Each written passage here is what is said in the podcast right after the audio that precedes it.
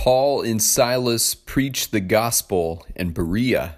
Let's talk about it on today's edition of Renew Network Podcast.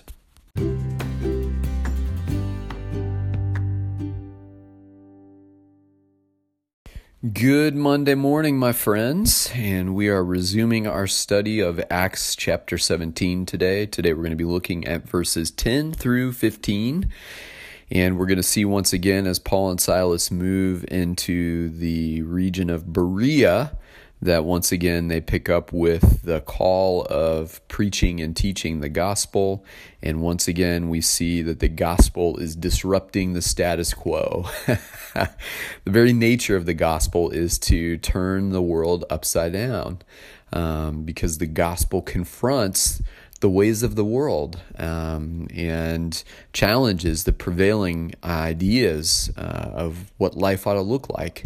Um, worldly ways are not godly ways, and so the gospel stands in clear opposition to the ways of the world and presents people with a way of being, a way of living, a way of existing now and in the future that uh, calls people to a whole different way of life um, as members of God's kingdom now with loyalty to King Jesus, first and foremost, above the governmental authority, above any other authority, Christ and his kingdom first.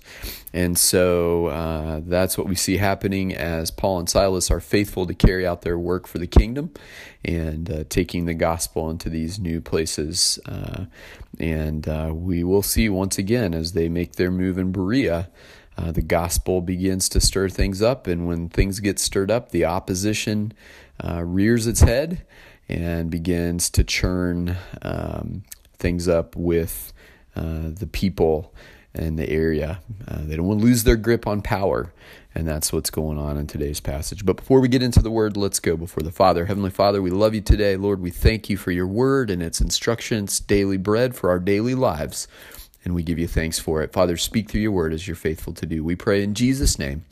Amen. Here's Acts chapter 17, verses 10 through 15. The brothers immediately sent Paul and Silas away by night to Berea, and when they arrived, they went into the Jewish synagogue. Now, these Jews were more noble than those in Thessalonica they received the word with all eagerness, examining the scriptures daily to see if these things were so. Many of them therefore believed, and not a few Greek women of high standing as well as men. But when the Jews from Thessalonica learned that the word of God was proclaimed by Paul at Berea also, they came there too, agitating and stirring up the crowds. Then the brothers immediately sent Paul off on his way to the sea, but Silas and Timothy remained there. Those who conducted Paul brought him as far as Athens, and after receiving a command for Silas and Timothy to come to him as soon as possible, they departed. Uh, so we see as this passage unfolds, um, the brothers there in Thessalonica, the faithful uh, leaders of the church in that area, uh, sent Paul and Silas away by night uh, because they really did have serious concerns about their safety to Berea. And when they arrived there, they did what was their custom. They would seek out the synagogue and go there to teach. Um, and what we discover from Luke's words in verse uh, 11 the Jews there, the Hebrews there, were more noble than those in Thessalonica. And I love what he says. They received the word with all eagerness, examining the scriptures daily to see if these things were so. They were hungry after the truth. Truth. They were open minded. Uh, they weren't so confined by the law. They weren't so confined by their traditions as to say, can't God do a new thing if God wants to do a new thing? Let's seek this out. Let's search the scriptures and see if these things are so. And Luke tells us in verse 12 that many of them believed, um, with not a few Greek women of high standing as well as men. And so the gospel in this particular area in Berea was having impact on the Hebrews who were seriously considering what Paul was teaching and on the Gentiles who were seriously considering what Paul was teaching. And these were Gentiles of high standing, both men and women. But when the Jews from Thessalonica, the same group of guys that stirred up trouble for Paul and Silas in Thessalonica, heard that the word of God was being proclaimed by Paul at Berea also, they came there too, agitating and stirring up the crowds. They created the same kerfuffle uh, there in Berea and got everybody stirred up and um, spread their lies to get the crowds uh, upset with Paul.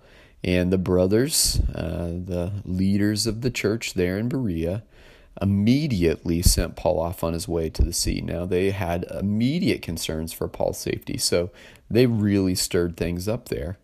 Uh, Luke tells us that Silas and Timothy stayed behind in Berea.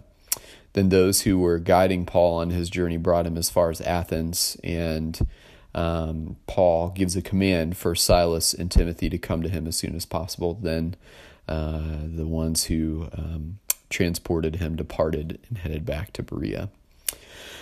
So we see the gospel um, doing what the gospel will do.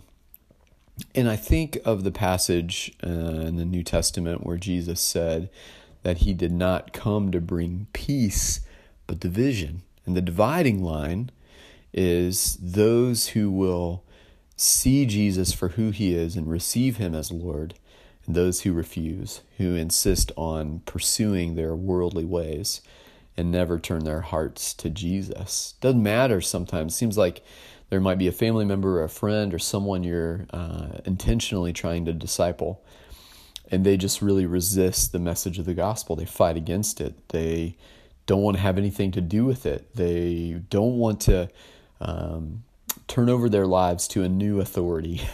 they like being master and commander of their lives. And that message will necessarily um, create division on a certain level, not peace. It's going to stir things up, and that's the that's the aspect where uh, it's not a peaceful message. It is a message that stirs up souls, and when souls are stirred up, communities and households and families and relationships can get stirred up too. Um, and so that's the deal.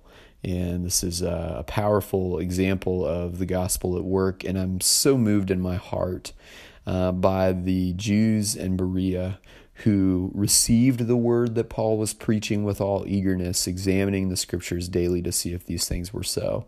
That is every pastor's dream to have a congregation that receives the word with all eagerness and spends time examining and studying the scriptures for themselves. What a great gift.